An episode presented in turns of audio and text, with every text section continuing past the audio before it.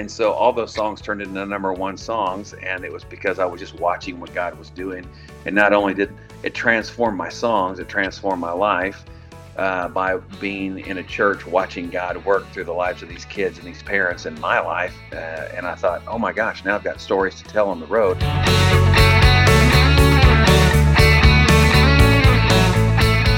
We appreciate you joining us for the Run the Race podcast. Got a special treat for you today a contemporary Christian artist and acclaimed singer songwriter who's had uh, 10 number one hits. That's 10 more than me and uh, he talks about all his different songs today, including one that uh, is related to uh, the Bible verse that uh, this title of this podcast is based on uh, Hebrews 12, 1 through 3. Therefore, since we are surrounded by such a great cloud of witnesses, let us throw off everything that hinders and the sin that so easily entangles.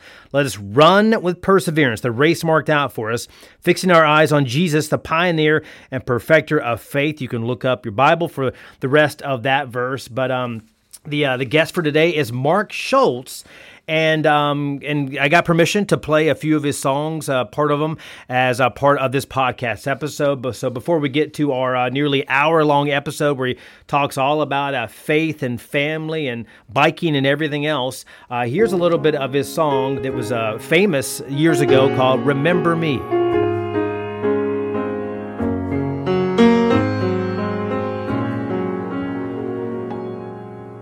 Remember me in a Bible cracked and faded by the years. Remember me in a sanctuary filled with silent prayer.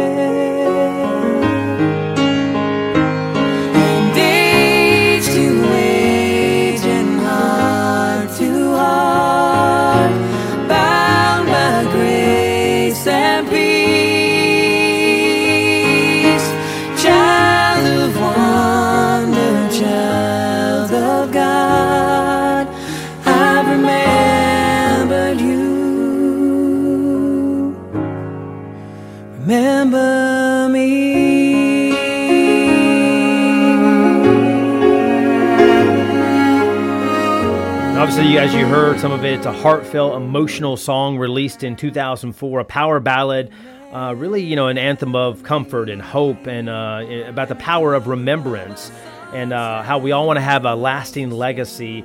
Uh, it was inspired by Mark Schultz's personal experiences with loss and the desire to honor the memories of those who have passed away. In fact, um, he tells us in the conversation you're about to hear that uh, that song really is related to a graduation for uh, youth that he got close with as a youth pastor, youth minister, and uh, just you know was watching what these young people were going through and what they were doing, and just wrote songs about it. So a lot of his songs obviously pulls from real life experiences. Uh, Mark Schultz has nine studio albums and uh, he uh, finds uh, found a lot of inspiration when he was in Nashville, Tennessee, originally as a youth pastor before he became this uh, groundbreaking singer songwriter, a 14 time Dove Award nominee, and platinum selling artist. Um, he has lived all different places, not just Tennessee, but now is in North Carolina, but he's lived in Europe started the Remember Me mission with his wife to help orphans. Uh, Schultz himself uh, is adopted and has uh, four kids, two of them being adopted. So we talk a lot about adoption. In fact, I met him several months ago, earlier this fall, at an event uh, by uh, Sound Choices Pregnancy Clinic here in Columbus, Georgia. And uh, he is uh, very much an advocate for adoption, and uh, so are they. That organization, uh, they're really trying to talk to moms and convince them to not have an abortion, to have an adoption, to have their babies. And um, so it's very uh, powerful that he uh, talks about issues like that through his music. Later on in this podcast, uh, we're gonna you're gonna hear his newest release. Uh, which is a hymn called Jesus Paid It All. You'll hear most of that song at the end of uh, our chat this episode. He's got songs like Letters from War, a great song from about 20 years ago about the military. He's got songs like He's My Son, Remember Me, like you just heard, Walking Her Home, uh, which is about a couple that, uh, you know, that befriended him, lived next door to him, and uh, took care of him, fed him for many years. And um, about the, their first date and how uh, he walked her home all the way through the nursing home and to death as well. Uh, and probably one of his most famous songs is I Am. So you can look that up and listen to that on YouTube all over. And uh, so Mark Schultz is an amazing storyteller. We talk about that. Uh, we talk about adoption and uh, his bike tour, um, thousands of miles across America that he did years ago. He has a new children's book as well, and uh, we talk about just Christian music in general. So, without further ado, here's my conversation uh, with Mark Schultz. Remember me when the children leave their Sunday school with smiles. All right, well, I'm excited to have uh, Mark Schultz on the podcast and uh, from Chapel Hill, North Carolina, home of the great UNC Tar Heels. So, Mark, uh, thank you so much for uh, joining us today. You're welcome. Thanks for having me on.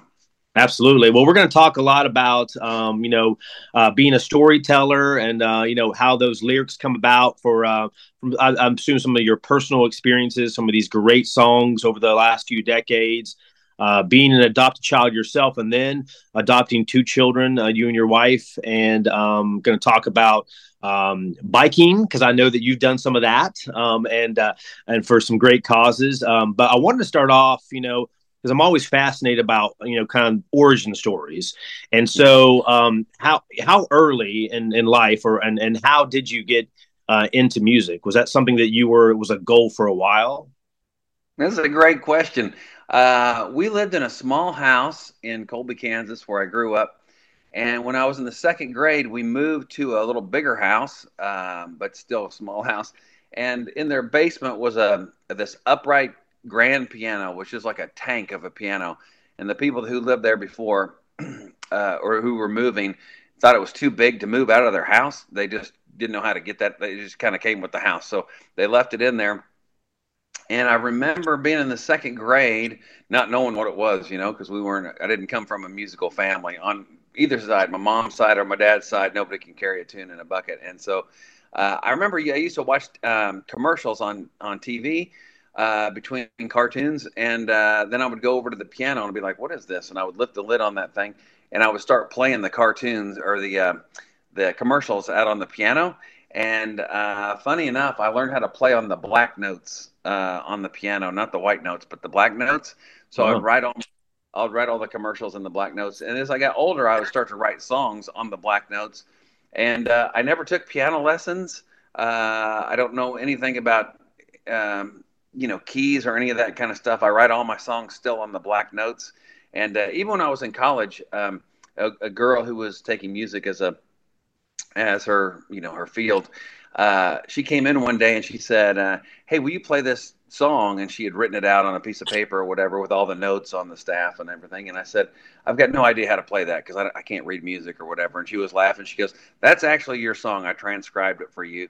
Uh, but you're playing that. You just don't know that that's what you're playing. And I'm like, oh my gosh. So today we're our music all written out in a songbook that the record company has done. I'm just like, that is like Chinese to me. I have no idea. I just kind of play by ear and playing all the black notes. Wow. And, and you know, looking back, you know, from, from, from that time and um, having, you know, so many, you know, 10 number one songs and, and having this, you know, great career, um you know and is that um was that something that you i mean thought could ever happen was that something that okay now that i know how know that i can write music and that i can carry a tune maybe unlike my my parents um that yeah, like yeah. you know you had dreams of succeeding like this yeah i remember being like even when i was a young kid i would have these dreams about uh you know, be at my house and walking around the corner of my house, and there would be an audience there of my neighbors, and I would come out and sing songs. You know, even my earliest memories are doing concerts. You know, for people, and uh, I loved radio. I loved to listen to radio. I always thought, man, wouldn't it be great to be on radio uh, and have songs on there? But more than anything, I think what I was uh, felt good about is I could sit down at a piano in front of people that I'd, I'd never met before, even if it was one or two people or a hundred, and I could sit down and I could play one of my songs, and everybody would stop talking, and they would just, you know, and it would change the whole complexion of the room. And if I had a song about my grandpa me and my grandpa, you know, a real uh, tender song about that. I could totally, for people I'd never even met before, all of a sudden tears would run down their face, or it would totally change the atmosphere of what was going on. And I thought, man, that's really powerful. You know, that's really neat that you can hand something to somebody that and, and do something like that in a normal conversation. Maybe it takes five or six hours to get to that place where somebody shows emotion that you can do that within the first 35 or 40 seconds of playing a song for somebody from that standpoint, just to be able to connect with somebody on that level so quickly, I just thought, man, that's that's that's a real gift to be able to do. And so, whether I got played on the radio or not, I just knew I had the ability to craft a song, an idea, a story that um, I could form a connection with somebody really, really quickly and being able to see that reaction and like you know you you get a chance to travel the country you talk to me off camera about it was nice to be home for thanksgiving and yeah. and uh, have some downtime with family but i'm sure you know getting to uh, see those reactions from from people you know and what's you know you, are traveling the country now and, and and playing some of those songs maybe that were on the radio you know 15 20 years ago and and you have people's favorites and some new songs.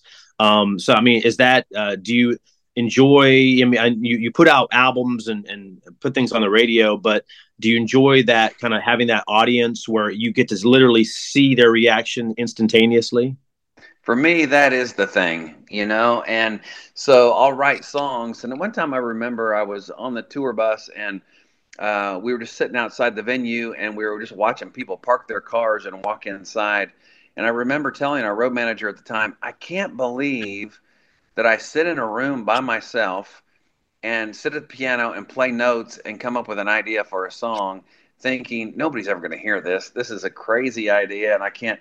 But I'm just by myself, and now I'm sitting on it. The song, you know, is finished, and we put it out, and now I'm sitting on a tour bus, and I'm watching people park and actually spend money and give their day and give their time to getting to the venue so they can come in and listen to those songs was just uh, surreal to me. You know, something you just kind of do in your room by yourself. Hoping I hope somebody hears this at some point in time.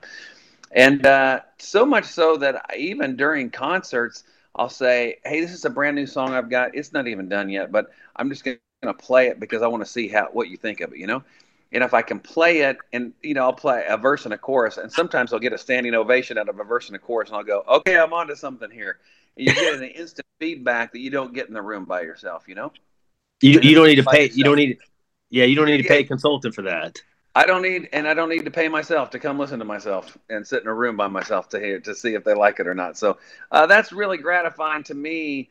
The payoff is to play in front of an audience because that's that's the that's the end result. You know, that's that's Christmas Day. That's that's that's giving a gift to somebody and watching them unwrap it and and seeing what they think of it and for them to show the emotion and to go afterwards gosh, that reminds me so much of um, my mom or that my dad or my children or my, you know, I've got to make sure that my best friend hears this song. They need to hear this song today.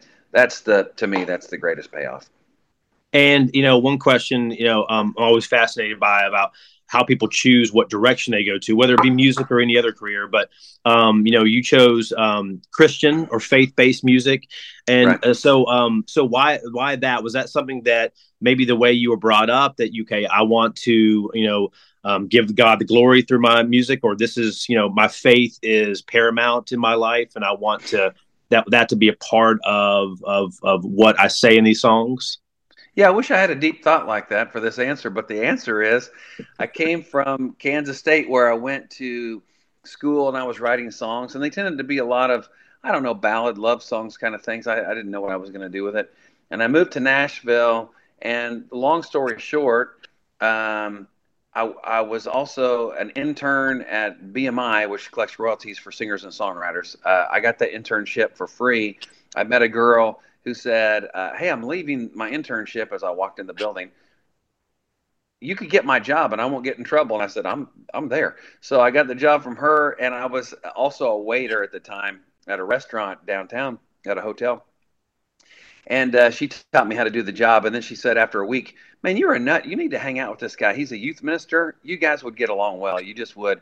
And I was like, "No way. He'll make me hang with hang out with kids. There's no way I'm doing that. So she gave me his phone number. Said, "Here's the his name's Mark DeVries. He's a youth minister." I took it. I looked at it, and I ripped it up into pieces of in, in little pieces of paper and threw it in the trash can because I thought, man, I'm not going to call this guy because he's going to make me hang out with kids. So if I rip this piece of paper up, I'll never have to see it again. And nine months later, I'm a waiter uh, still in Nashville, and this couple comes in, and they sit at my table, and uh, they're like the only ones in the restaurant. And um, I bring his lunch out, you know, and uh, there's a hot pepper on this guy's plate, and he said, "Hey, waiter, I want to challenge you to a hot pepper eating contest." And I said, "Okay, weirdo." And uh, he cut it in half and gave me the hotter half, and he said, "Whoever drinks my water first loses." And uh, I stared at him. He stared at me. Our faces turned red, and our faces were sweating, you know and uh, I drank his wife, uh, drank his water, and I drank his wife's water. And uh, and he said, "Man, you're a nut. What's your name?" I said, "Mark." And he said, "You must be pretty smart." And I said, "Is your name Mark too?" And he said, "Yeah." And uh, he said, "Why are you here in town?" And I said, "I'm here to do music for a living, but you know, I'm just a waiter right now." And I said, "What's your name?" He said, "Mark DeVries." And I said, "Oh my gosh, I was supposed to call you nine months ago. What are you doing here?" And he said we had uh, we've been at this church as a youth minister for like eight years, and we've never had a vacation. And our church members sent us here overnight to say, "Hey, we'll buy you lunch the next day. Spend just take some time off." And he said, "Do you like snow skiing?" And uh, I said, "Yeah." And he, he goes, "You want to go snow skiing?" I said, "Sure." He just didn't tell me I was going to take 15 seventh graders with him on a ski trip. And uh, and so I did. And afterwards, we got snowed into this. Uh, we we're in Indiana, Indiana, where the mecca of all great skiing is and uh, I got duct taped to a bed the first night by these kids, and then the next night we got snowed in, and we had four hours to fill. We had nothing to do, so he grabbed a guitar and we just sat around and wrote songs about every kid in the room. You know, we just start singing, and the kids were laughing, having a great time. And he said uh, afterwards, he brought me back to the church. Uh, where we dropped the kids off, and he took me into a, a, room and it had a grand piano in it. And he said, uh, he said, "Hey, I, uh, how how much are you getting paid as a as a as a uh, waiter?" And I said, "Oh my gosh, he's going to offer me a job." So I said, "You know, six dollars and ten cents an hour." So that's, and he said, "Well." He goes, Well, you're going to come to work for me for $6.11 an hour. And I said, Why would you do that? And he said, What'd you come to Nashville to do? And I said, To write songs. And he said, How many have you written this year? And I said, Zero, because I've been trying to make money as a waiter. And he said, Well, that's why you're going to work for me. You're going to write songs. And I said, well, About what? And he goes, oh, just watch the kids and see what God's doing in their life, and watch their parents and see what God's doing in their life, and and then you know, as you write these songs, uh, special moments during the year, you can play them the songs, you know. And uh, so that turned into a, one of the kids in our youth group getting cancer, and I wrote a song called "He's My Son" for him, which ended up being a number one song. And uh, the kids graduating, the first senior class graduating, a song "Remember Me," and I wrote that for them. Um, and so all those songs turned into number one songs, and it was because I was just watching what God was doing. And not only did it transform my songs, it transformed my life uh, by being in a church, watching God work through the lives of these kids and these parents in my life. Uh, and I thought, oh my gosh, now I've got stories to tell on the road about what God's doing in everybody's life. And it turned out to be this beautiful way to back back into the Christian music industry, which I didn't even know there was such a thing as a Christian music industry before I started. Yeah, well, see that that's that that shows you that sometimes when you rip up things and, and, God's sending you neon signs, He's like, okay, well, I'm going to make it happen somehow. I'm going to have this that's youth right. minister go on vacation. You're going to have a pepper eating contest. So who, who right. would have thought that uh, eating a pepper would lead to you your Christian music career, right? it was so backwards. Everything about it was backwards and perfect at the same time. Yeah, absolutely, absolutely. Um, and you know, um what what I do for a living, I'm a TV news anchor, and so I, we tell stories. and And I remember, I think, um, you know, decades ago, the the guy that that leads the show 60 Minutes said, you know, it simply comes down to four words: tell me a story. Mm-hmm. And uh, mm. when it comes to journalism, and, and then maybe that's the case with music and a lot of things in life. So, um, being a storyteller yourself for for for decades um, how do you know you talked about this a little bit on you know on the on the bus and by yourself in a room but how do the lyrics come about? I know that like at the beginning it was like watching what these uh, church youth were doing and, and uh, their experiences but you know now you know as as you've gone through life and your career um, do those lyrics just come like in a dream? Do they come from something mm-hmm. personally you've been through yeah, I don't. You know, I don't know if you've. You know, when you watch a movie, um, you can you can watch a movie uh, maybe with the sound off. Maybe it's. I, saw this thing I thought it was really interesting. They were talking about the making of a movie, and they showed a scene of the movie with just the two people talking, characters talking in the movie, and it was okay. It was it was fine. Uh, but then they played the the soundtrack or the music that's in the movie behind what they were saying, and all of a sudden you're just sitting there and you're just glued to it and you can't turn it off. You know, and and I always feel like I've never thought about this before, but as you asked that question, I just thought whenever I want to write a song about, you know, whether it's a the, the, he's my son, the little guy who had cancer in our youth group, or walking her home. Um, my first neighbors in in Nashville, Henry and Liz, who took me in, you know, for nine months and fed me every night. As I think back on their story, there's almost there's also there's sort of an emotion that I've got inside me about the conversations we had or the if you were to say what's your what's your relationship like or the, what's that what's the emotion that the little guy and his dad are going through the one who has cancer? What's that emotion? And then i'll walk over to a piano and i'll just try to start to play that emotion that i'm feeling inside here out. And as i play that emotion out then um, you've kind of hit a vein it's almost like you're mining for something and once you go oh i'm looking for gold and i just I'm hitting a lot of dirt, a lot of dirt. Up, oh, there's a gold line right there. I'm just going to follow that. And so you're following that emotion. And then as you're following that emotion, uh, the best in the best world, a couple words will start to trickle out of that. And and like I remember, I wrote "He's My Son," and I started playing this melody that I'd never played before, and uh, I tried several. If I'm talking about mining, I tried several minings where I was just kept hitting dirt over and over and over again for three months.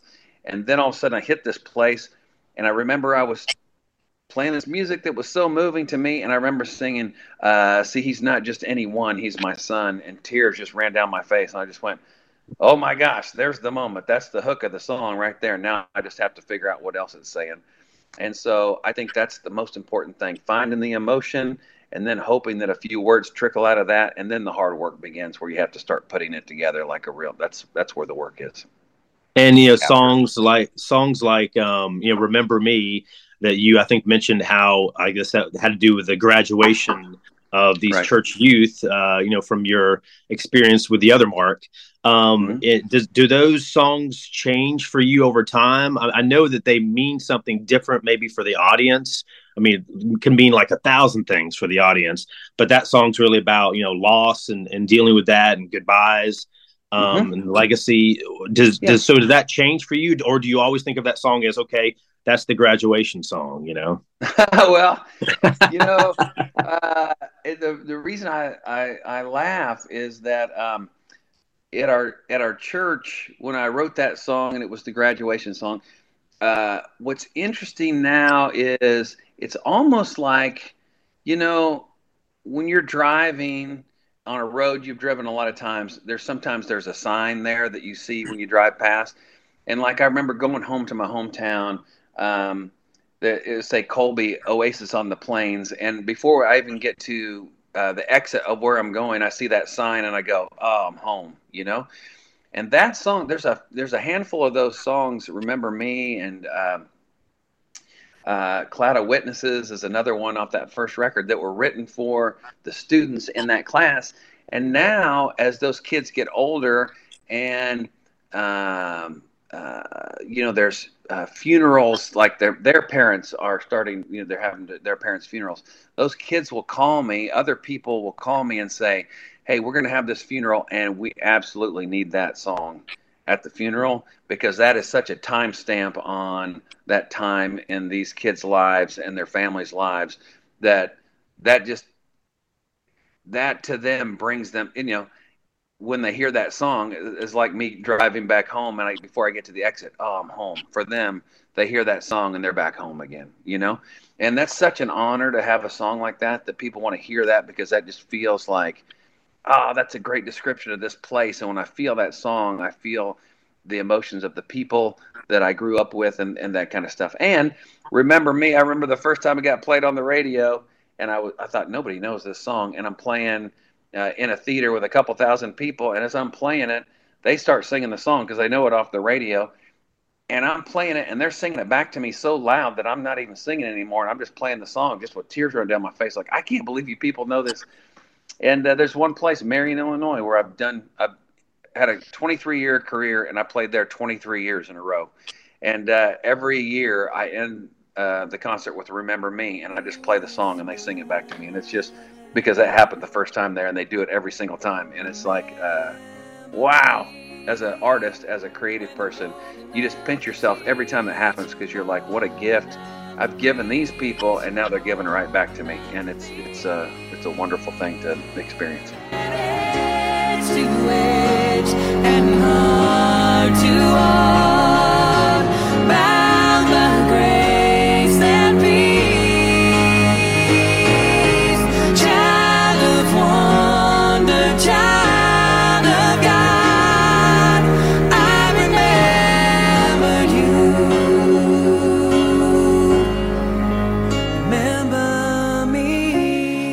Definitely a, a, stirring ballad, you know, that stood the, the test of time. One of my favorite songs of yours um, that goes back as well is um, Letters from War. And uh, we've got um, right next to us here in Columbus, Georgia, is what used to be Fort Benning for 100 years, but now is Fort Moore, uh, one of the largest Army installations in the entire U.S. Um, and that song was um, from 20 years ago, based on the discovery, I think, of your great grandmother's letters um, and diary in, in in her attic. So I mean, so these songs, something like that one, is uh, that has some, so really some personal overtones for you. Sure, sure. Uh, when we found those letters uh, in the attic that my great grandmother had written my grandfather when he was in World War II, I was like, man, this has got to be a song. And uh, sat down and just started uh, again telling the story and building the picture. And and what was so beautiful about that one is uh, the army actually got involved and they said, "Hey, we've got a Be Safe campaign that we heard this song and we think this would be an awesome way to engage the the soldiers." And so um, the army actually paid for a video of that song, "Letters from War," and you can find it online now. Mark Schultz, "Letters from War," and uh, man, they made a movie out of that thing. That they they didn't just make a video; they made a, a movie and it was so neat to see that song, which is cinematic anyway, come into life and, and watch it turn into a movie. And I got to travel to a lot of bases. I might have even been Fort Benning. We went we went to a lot of them, and uh, where I do concerts for the for the soldiers and that kind of stuff. And um, yeah, it's been a real uh, treat to have that song. And I, excuse me, that I do that song after I'm finished. I'll say, hey, uh, we're here tonight because we're we're sharing in uh, the gift of freedom that we've get we've got uh, received from uh, the soldiers and the ones who have given their lives for our freedoms today, and always have the the veterans stand up and they get a standing ovation every single night. And um, and even uh, an Air Force base in uh, San Antonio, Lackland Air Force Base, they called me and said, "You got to come see this." And I flew out there and I stood in the back of the church. And every Sunday morning, that's the first song they play. And these um, cadets they all stand up and they put their arms around each other like 2500 of them and they're singing letters from war watching the video up on the and they're swaying back and forth. And, uh, and i stood in the back of the room with their parents on graduation day watching this and i was just like it is amazing that a song can have again i don't know anybody in this room but there is such a connection with this room afterwards they had me come out and play the song live. And again the, they all stood up when they saw me and they again, I don't know any of them, but I started playing the song and thanking them for their service, and they all stood up and sang it louder than I was singing it, and I was just like, man. I've not worked a day in my life except for trying to write the song. But then when you get to give it to people, there, there's it's not a job anymore. It's just a, it's a real honor to get to share something with somebody that means something to someone. Yeah, some surreal experiences like that. And uh, you know, you and I met in person a few months ago at a, uh, a gala here in Columbus, Georgia, uh, Sound Choices Pregnancy Clinic, and uh, talking about you know adoption and abortion, and um, you know, and you are the only adopted child um, in your family, I believe, and then you and your wife go, you have two kids, and then you adopt two more. Um, so take us back to you know that um, you know, was it um, was there trauma involved with being an adopted child, or was that? I mean, you just did maybe didn't know any better, you know? Yeah, I was just two weeks old. I joke. I, I think I said that night. I always joke. I say it was the hardest two weeks of my life with the paperwork and everything. Uh, that was the that was the hardest part for me. Um, but then you know you're in the family and and you everything is fairly normal. And uh, I think more than anything, uh, I've thought about it, you know, about being adopted, and certainly you go to your, uh, probably everybody does this, but I go to, you know, the family reunions, and I look around, and I go, please tell me I'm not related to these people.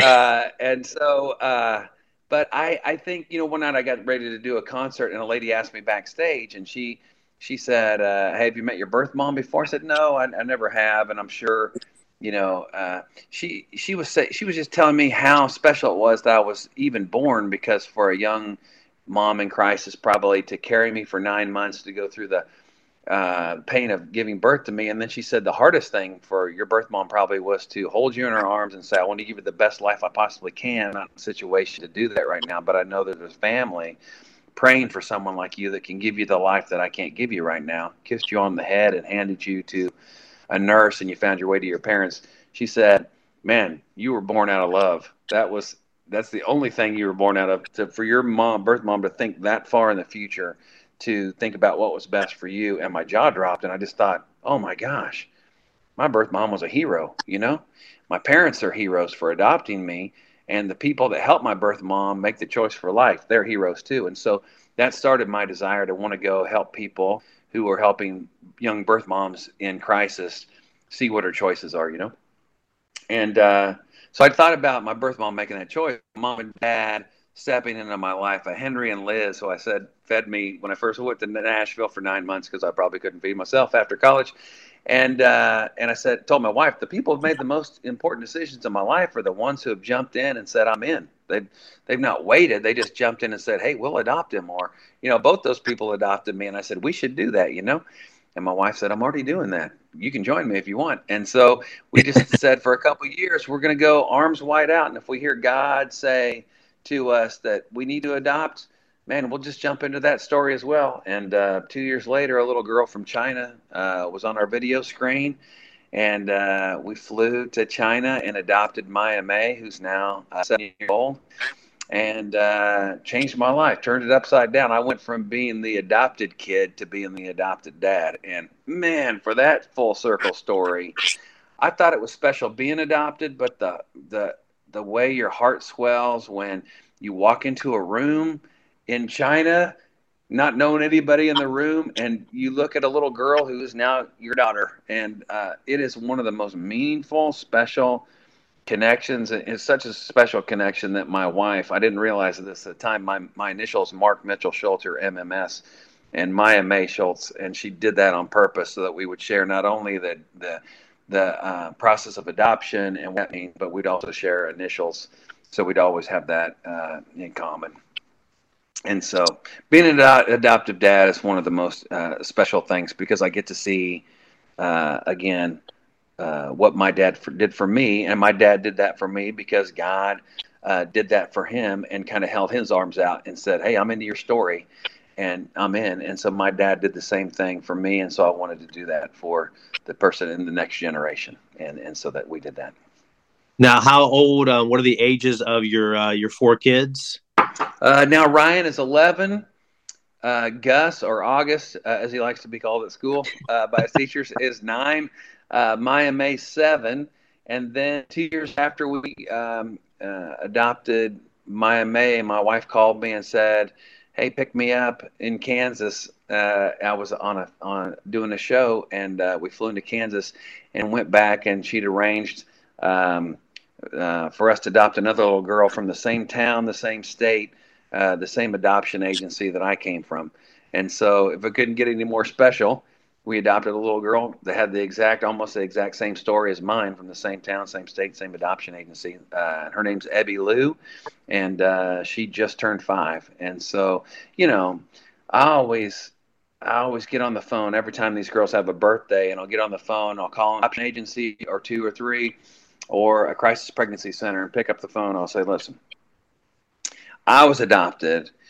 Now I'm an adopted dad. And every morning that I walk in their bedrooms on their birthday and I see their heads pop above their covers and they go, Daddy, you know, and they are like the light of our family. They're especially Ebby Lou, the youngest one, is is the is the uh, she's the spark plug of our family. She's just a little fun ball of energy and joy and love and And when they pop their heads out on their birthday and go, Daddy, and it buckles my knees because I can't imagine what life's like without them. And so I'll just call an agency or two, say, keep for what you're doing. We need more victories. Keep doing what you're doing. And it's what inspires me to go out on the road and stand up in front of thousands of people and encourage people to help give money to those kids who need to be adopted and for crisis pregnancy centers because we need more victories because we need more dads who, man, it gets me, will walk into rooms and their legs will buckle because they can't believe the gift that they've got right in front of them. Uh, and, uh, and that's become a real passion for me.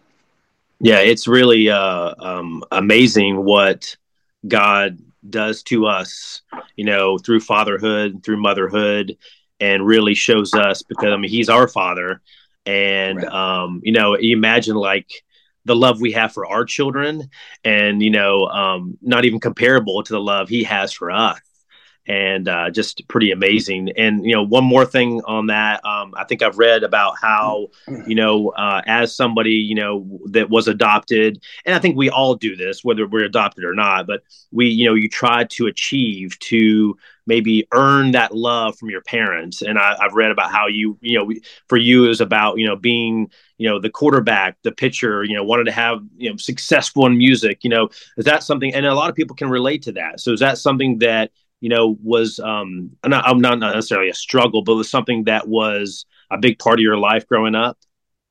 Yeah, that's a great tie-in. I think one of the things that's the difference between being an adoptive person and then being a dad who adopts is that there's always been a drive in me. Again, I was a quarterback in football. I ran track. I played baseball. Was the pitcher. I played basketball in starting five, and and uh, and then ran track and played baseball in college because I and and and music and singing. And I got to tell you, for a long time there was there was that sense of getting in front of people and people clapping for you. You know, that was like oh man, I'm uh, they're answering all the questions that I have. Like, am I good enough? And and I always wanted my parents to think, man, we picked the right one. We didn't get a dud. You know. And it sounds funny to say that, but uh, I always wanted my parents to think, oh man, we took a chance on adoption and look we got a great one. And so that was a huge drive for me not to let my parents down. They never put that pressure on me. I just had that pressure on myself to want to be great so they could always be proud of me. And so uh, when we adopted uh, i remember just looking at both my girls and thinking man they don't have to do anything. I mean they don't have to impress me in any way and it would break my heart a little bit if they felt like they had to go out and excel and excel and excel just so to be accepted by me, you know. And again, that's such a godly perspective of, um, you know, I just feel like if I can operate out of, man, I'm loved and fully loved and known, and let me give out of the joy of that. That feels much different than I'm craving to be loved and I need I need the the satisfaction of you stamping me that says I'm okay, I'm good enough. Then that's out of a need of trying to be enough, and those those two things go in opposite directions. You know, it's like that movie Chariots of Fire. One guy is running against another guy, and and and he looks over and he goes, uh, "What's you know running to you?" And one guy said, "You know." Uh, I'm running because I don't want to let people down and the pressure on me and all this. And the other guy said, You know, I, I run because I just feel the joy of the Lord in me when I run. That feels joyful to me. And I was like, Whoo. When I watched that older, I was like, I want to be the, I want to be the second guy, and uh, and I want my kids to feel that that I've adopted as well. I want them to to feel oh, and that they're they're whatever they choose to do is out of overflow of joy and love for who they are. Yeah, I mean, you know, like it says, you know, in the Bible, faith without works is dead. But we don't have to earn his love just like you don't have to earn your parents love but you sometimes feel that way. That's that's our you know kind of human. And on this podcast called run the race i also talk about fitness um, running the race, you know, of life and and uh, you know from the verse in Hebrews. But um, you know, you were talking about basketball and the different sports you played, football growing up. Um, but um, and maybe you, I don't know if you're still this, but you have been a biking fanatic in the past. And back, yeah. um, I guess it was 15 plus years ago, I think 07, you went on this 3,500 mile bike ride across America, raising money uh, to help um, orphans and women's and dis- women in distress. So, um, are you are you still um, biking? Is that something you know, or you look back on that saying, "Wow, that was crazy. Why did I do that?" You know. yeah, I, I, often say that it sounded like a good idea before I did it, and then. Uh, uh, I remember I got asked for an organization. They said, "Hey, you're adopted. Would you be the spokesperson for our organization? We're, we're trying to raise money and awareness for orphans." And uh, I had something on me that just said, "Usually, you do a, a tour in a tour bus and go across the country. What if I rode my bike across the country and did a tour?" And uh, that was just absolutely crazy. Anyway, I'd never heard of anybody doing it and uh, we started in California. And I would just you know ride my bike 100 miles and go to a church and do a concert. And uh, we did that 15 times across the country from California to Maine, and raised a quarter million dollars. I think most people were tuning in on the internet just to see. They thought I was going to die every day. I don't know, but they felt bad, and so they were giving money to me. And uh, and I still remember there. You know, we were in uh, Illinois or somewhere, and uh, we had no shower in the bus, and there was. Uh, um, we bought this little looked like a woman's purse at Kmart that unfolded on the door of the bus where you could get inside of it and take a shower. You put water in it. And uh, our bus driver would always take me the most inconspicuous place to take a shower, like the Walmart parking lot of any town we were in at five o'clock in the afternoon when the whole town was there. And I was like, please don't let anybody know that it's me in here. And it says Mark Schultz across America right above me on the tour bus. And I'm in there showering, and there's these little air holes at the top, like the little that are cut so the steam can be released. But there was never, it was just cold showers. But anyway, I remember I'm in the Walmart parking lot, and as I'm taking a shower, this twenty dollar bill comes into the side of this the hole of this tent. And this guy goes, "I'd like to make a little donation to your trip," and I'm like, "Okay, weirdo," and I put it in my dry spot and kept going, you know. so that's how we raised all this money, and uh, and it was it was it was so much fun, and and so I told my wife, I was like, "That's maybe the most meaningful thing I've ever done." We got so much attention for orphans and and I got to do what I love, ride my bike and, and do music. And, and uh, she said, when are we going to do that again? And I said, oh, wait a minute, we didn't do that the first time. That was me by myself. And uh, she said, uh, well, we got to do something. So every year we come out with a creative project.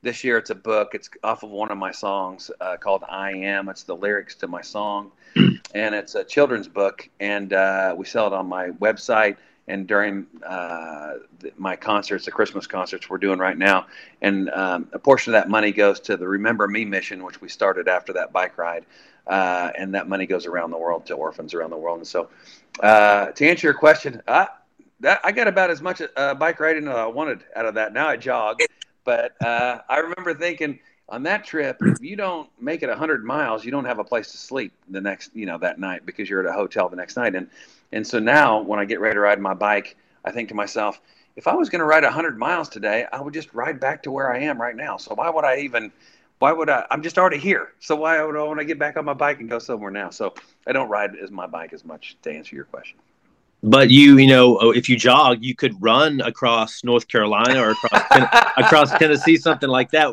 For i mean i'm sure people would tune in for that right? I'm sure. You know what? Anything to see me just be on the the edge of death i think people really tune in to see how that's going to turn out that's great. That's great. Um, and um, you know, uh, you were talking about that children's book. Um, you know, how do you, you know, after having this career, you know, 20, 30 years, uh, you know, and and doing this um, for so long, uh, how do you keep things uh, fresh? I mean, is it something where like, okay, uh, you have new goals like okay i want to put out this new album or i want to put out you know a book or i want to do do you kind of come up coming up with new challenges because you've you know um, had so much success? Yeah i would say this and that's an interesting question because as you get older you know when i started there was only one focus and that was i was a youth director who would go into the chapel at night where there was a grand piano and my number one focus was just to write songs about that. Now um, you know, we've got four kids and and uh, and I'm dropping people off at school. I'm picking people up. I'm heading after this to pick up the eggnog and the cookies because we got to put the tree up tonight. And then, you know, there's all you know, real life steps into that. And then uh, my magic time of writing songs usually has always been between five o'clock at night and ten o'clock at night. You know, and now, man, if you're a dad with kids between eleven and five, you know, five o'clock to eight o'clock is eaten up with uh, stories and showers and baths and getting people ready to go and, and putting them to bed. And so uh, it gets harder and harder as real life creeps in because you just you can't have a one track mind anymore. Uh, and so one of the other problem with that is uh, when you've had a lot of success and number one songs on the radio and all that kind of stuff, you start thinking success looks like number one songs on the radio and and doing what you've always done. And so now I'm trying to get into the headspace that I was when I very first started at the church writing songs for kids. It wasn't about hey, will this be a number one song? Will this sell a million records? Will this uh, will this uh, be a great song to play on the tour? And what will keep a tour afloat on the road? I want to get back to that place where I was where I go, man. I'm I just want to write a song that is me back starting in the church where I just want to have something I can write about that moves me and then give it to somebody, you know? And I think that's the purest form of art is thinking about here's the gift that I can give the world instead of, will this be a number one song? Will this be a, a hit? Will this um, sell a lot of records? Uh, because again, uh, one of them is writing out of pressure to, you know, like Chariots of Fire. One's writing the pressure. I feel the pressure to have to do this. And one is, I feel the joy out of getting to do this. And I think that's as I get older, man, I'd love to get back to that place where I don't think about as much. My goal is how many records I'm going to sell. My goal is getting back to that pure place of making art because God honors it when you hand it off to somebody else that it can move and change their life. And then sit back and watch where that one goes, you know? I think that's my that would be a new goal for me. Yeah, and that's and that's difficult because you know uh, things are so you know goal oriented in life, especially if that's our personality. Um, yeah. One last question. One last question for you, Mark. You know, through your musical journey and, and, and fatherhood as well, but through your life, um, your faith journey. You talked about, you know, um, you know how your music career started. How how has your faith and your relationship with with God how has that changed over your life, or maybe through your music career? Well, I'll answer this in a way to to, to wrap up, in that I love that. Um, your the the will you tell me the the title of your podcast again uh run the race which is the verse of hebrews about running the race of perseverance finishing strong right. going after jesus yeah so uh one of the first songs that i wrote as a youth director was the song uh, cloud of witnesses based off that theme that year for those seniors my first year um, was hebrews uh, 12 or 14, I can't remember, but it's now that we're surrounded by such a great cloud of witnesses, let us throw off all that hinders us and uh, spur each other on towards great deeds uh, in Christ. And and so, Cloud of Witnesses is a song that is written about that. It's about the the kids who uh, are in grade school and the the the picture the the minister you know has the children's time and he's asking them hey who are the people that you love in this in this uh, in this congregation, and the kids turn around and they look and they're pointing to their mom and their dad and their teacher and their Sunday school teacher, and then it turns into as they get older, uh, they're cloud of witnesses for each other. You know, as they they grow up and they're the um, as they spur each other on. And then uh, it talks at the end of the song about how uh, those people who are now passing on, who have been such a great cloud of witnesses, again, they'll see them in heaven. And I think what's been so interesting for me and fun for me in my career is those relationships that I built as a youth director. Mark DeVries, the youth minister that I talk about, that I uh, met at the hot pepper eating contest earlier on this podcast uh, we will still, um, when I'm back in Nashville, uh, we'll still go on jogs at five o'clock in the morning, and I'll call him and text him, and just to see uh, again uh, from run the race. I love to run the race and have a history with people that have been running the race. Sometimes you get on the road and you do a concert and you leave and you don't see those people again for another year or two or three years. But what's been so special to me is the people that you've been sharing your relationship with Christ with for the last 30 years. And you see what God has done in their lives. And, and not just a snapshot, but you're, you know, Mark DeVries always used to say, uh, we're in the business of, God's in the business of not growing um, bamboo shoots. He's in the business of growing oak trees, you know. And our job is to sit there and and uh, watch that and nourish that in kids because we don't want kids' faith or our own faith to just shoot up really quick and then die when it gets hot, you know, but to do when they go through struggles, but to build something really strong and foundational. And that takes people around you that can encourage you, and when you get discouraged, so they can pick you up and remind you of what God's done in your life in the past. So uh, I've had people that have stepped into my life to do that for me, and now uh, I want to do that for my own kids to give them that gift of what it means to be surrounded by a bunch of believers who can encourage each other as they run towards um, Christ and and run towards what Christ has for them. I tell them and this every night as I pray for my kids.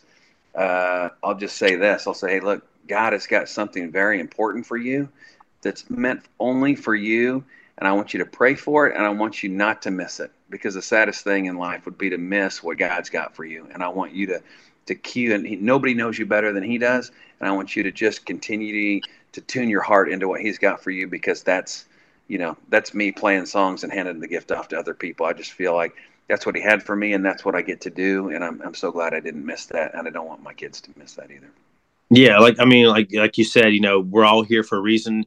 Um, there's there's you know God has something amazing for you. I, I, had a youth pastor, a friend of mine, that always would say in pretty much every service, "The best is yet to come," mm-hmm. and uh, that was always his theme. So, and and Mark, it'd be an honor for me. I I, um, I close out all my podcasts in prayer. I feel like that's an important um, thing to do, and I'd love for you to to pray us out. That'd be great. Yeah, I surely will. Dear God, thank you for this time. Thank you for this podcast that encourages folks, that inspires folks um, to live for you and the goodness and the fullness of what that means. God, uh, don't don't let us miss what you've got for each one of us. God, that you've created us to be special and unique in a way that you have desired and built each one of us and there's there's things in each one of us that comes alive uh, because of what you've made us and who you've made us to be. So, God, I just pray uh, the blessing on the folks that get to hear this podcast that they'll really take the time and maybe uh, for the first time in the quiet of their heart, just say, God, what have you got for me, and who have you meant me to be, and uh, fill me with that, and let me be a blessing to other people out of the overflow of who you've made me, of how you love me, uh, and let me give back to the idea of we're all in a community. Let us find out what we do in that community and then give it back to each other. And that's the best way we can sh- reflect God's love to others. Uh, God, don't let us miss that. And let us be uh, great fathers, great mothers, um, great spiritual leaders, and surround us with those folks that can lift us up when we've fallen short and let us do that for others around when they've fallen short too. We love you. Uh, we thank you that you've given us this chance at life.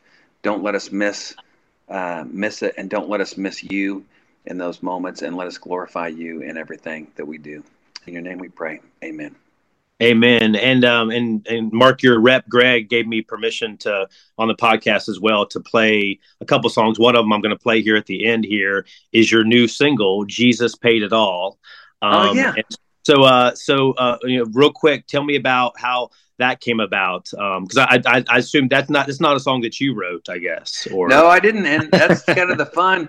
Uh, one of the things that we're uh, that we're doing now, I, I did a concert a few months ago and uh, I played one of my dad's uh, favorite hymns just in the middle of the concert. And it wasn't my song, but I just thought, hey, we're just gonna take a break and just play one of my dad's. And I played my mom's favorite hymn, you know. And when I played those songs from the people in the audience that were 25 years old to the people that in the audience that were 70 years old, uh, I could just see a change come over them, and some of them teared up and they had their arms in the air, and I was like, Wow, that is really special that you could play a timeless hymn and it connects with everybody in that room in a different way. And um, and so I thought, man, that's special. So I said, look, I'm going to come back again uh, next year, and I'm gonna I'm gonna bring some hymns with me, and we're just going to have a hymn sing in the middle of this concert. And so Jesus paid it all was uh, one of my grandpa's favorites uh, songs. So I'm just taking all these hymns from people that I've loved one will be from Mark DeVries, the youth minister that I worked with. Um, uh, my mom and dad, my grandparents, and just combine these um, hymns in the middle of the concert, just break out in these hymns and just and do that because sometimes I think, man, uh, I love writing songs, but if somebody's written a song that's timeless and is already doing that work, don't overthink it. Just go play that one. And uh, it's generational. I think, you know, I don't know if people are thinking about their grandparents who show introduce them to faith or uh, or what it is, but you play some of these hymns sometimes, and people, uh, you know, they go into this, they go into this, and uh, with their arms up and their eyes closed, and I just go, man, I want to be a part of that too. So as I grow, I just think uh, again, I want to give a gift back to people, and if if uh, if that's what they want to receive, man, I'll I'm happy to record some of those songs and, and take it back to them in concert. And what an amazing message! You know, Jesus paid it all. I mean that. I mean it's it's uh, I mean simple, but just uh, just um, earth shattering. You know, so it's amazing. Yeah, yeah, yeah it's just a great reminder. It's a and I think all all great songs uh, are are uh, maybe not new information. They're just packaged in a way that reminds us of the truth, you know. And that song certainly is. And so I love to just it's just fun to repackage things and hand them off to people, and they open them up like a new, you know, like it's new. And so uh, we everybody can do that with their life too. They just when you serve people, when you care for people, when you love people, you're just repackaging what God's already done for you and just giving it as a gift to somebody else, and they open it again for the first time, and that's that's pretty special. Yeah, well, uh, Mark, much thank you so much for your uh, generosity with your time. Much love to you and your wife and your your four kids, and uh, for uh, good luck with planning for your run across North Carolina or something like that. So yeah, but uh, but let, let let us know next time you're in Georgia as well. That sounds great. Hey, thank you for what you're doing. This is an awesome podcast, and I'm glad you're encouraging people. And look, you're in the news, you know how how difficult it can be, and and uh, it's nice to have a balance like this. So I'm glad you're involved in this, and I'm glad you're doing this to encourage people. Yeah, well, through through it all, we just need to remember that you know that Jesus paid it all, and then you know, hey, listen, we can get through anything, right? Absolutely. The, yeah. the focus, I, I, would say it's a, it's how you start your day off. That's but before I even go to the news and look and see what's going on in the news. Uh, my wife will wake up and she'll start reading uh, the scripture for the day, and uh, and uh, I wish I could say I'm the one that gets up and reads the scripture, but I always go, "Hey, will you give me the cliff notes of that what you just read?" And uh, as long as that can be the focus of the day before we get into the news, I think it's a great way to, to, to really position the day before and frame the day before we get into the day. So, yeah, appreciate appreciate what you do. All right, thank you, Mark. Hey, take care. Thank you. And thank you again for joining us for the Run the Race podcast. As promised, here is some of his new song, Jesus Paid It All. Have a great week, everybody.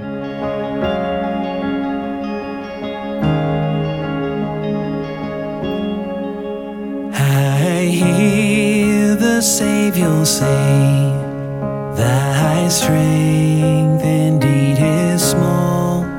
Child of weakness, watch and pray Find in me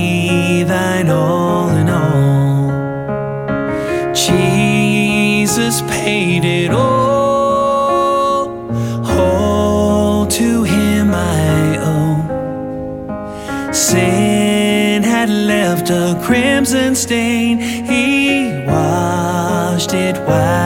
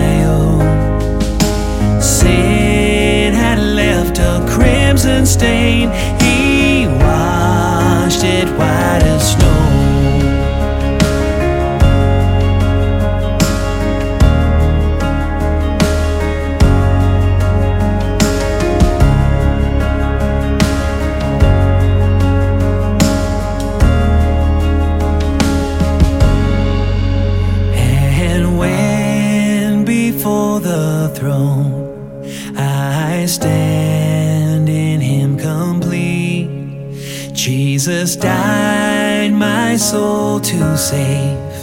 and my lips will still repeat.